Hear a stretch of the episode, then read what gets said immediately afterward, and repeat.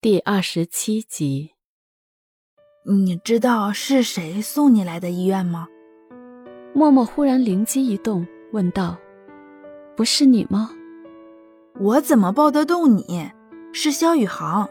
那天他来看你的画展了，刚好他们几个也来了。你当时在接受采访，我本来说采访完一起吃个饭，可是没想到刚刚采访完，架子就倒了，你就被砸了。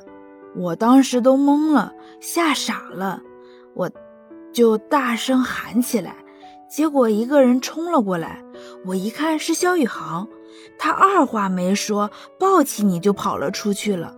杨天琪跟着开了车，我们才那么快到了医院。怪不得他前天让人送花来，依依淡淡的说：“送的什么花？粉玫瑰。那是你布置画展的花，也是代表初恋的花。粉玫瑰的花语就是初恋的美好。依依，我看得出来，他心里有你。”这件事情，他要是知道了，说不定他们就黄了。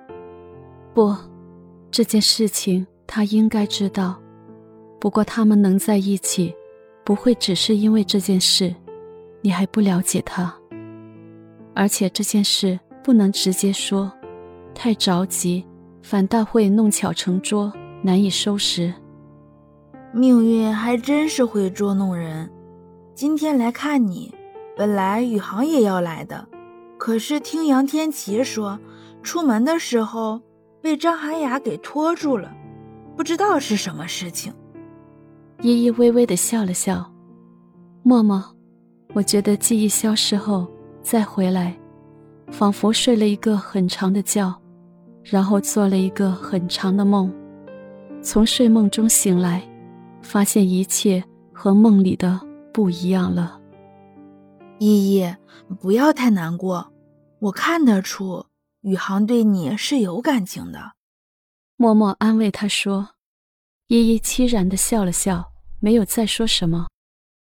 虽然依依受了伤，可是画展还是很成功，可售作品一卖而空，非售品也有好多人询价，包括了那幅压轴的作品《人在桃花源，心在水云间》。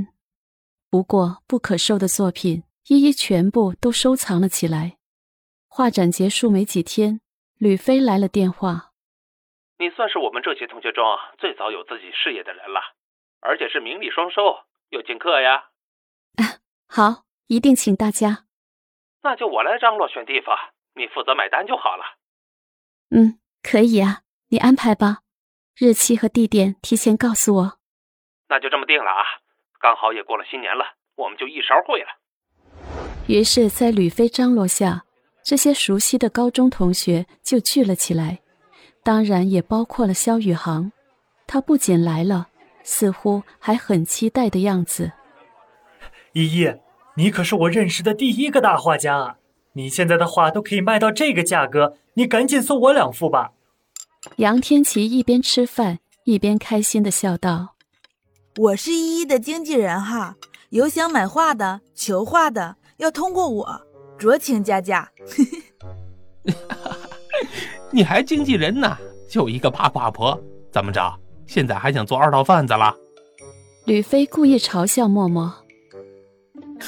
恭喜你，潘如意，别计较我当初的刁难。那会儿谁让你请了我的白马王子呢？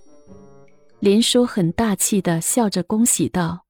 一晃，高中毕业四年多了，大家也都成熟了起来。嗯，谢谢你，依依笑着说。哎，话说，我听说有人出了两百万要买压轴的那幅《人在桃花源，心在水云间》，被一一拒绝了。有些画作是非卖品。宇航，你的脸被一一画出来，都值了两百万了。你有何感想啊？林叔笑了，不是很荣幸。宇航也笑了。我看这画别人买一一都不会卖的，只有你才行。我倒是真的想买，不知道依依愿不愿意卖。宇航看着依依，我送给你吧，做个纪念。如果是纪念，我还是不要了。宇航一脸认真的说：“想要的人不给，想给的人不要，哈，这世界真是啊！”杨天琪故意打趣道。大家接着聊各种工作以来的八卦、社会新闻，每个人的经历趣闻，一顿扒，扒的差不多了，酒喝完了，歌唱累了，依依去买单，结果被告知已经有人买完单了。依依正有些不解，宇航走了过来，我已经买完了，算给你庆贺。啊，谢谢你，依依很客气的说。我送你回去吧。不用了。我打车回去就好。我想送送你，宇航坚持道。于是两个人便一起离开了宴会。那幅画我很喜欢，谢谢你。没什么，见笑了。我谢的不是你的画笔，而是你还记得我们的承诺。可是我却很多都没做到。嗯，都已经过去了，别放在心上。你过得好就行。依依看着车窗外飞逝的冬夜风景，忽然风景停了下来，原来是车停了下来。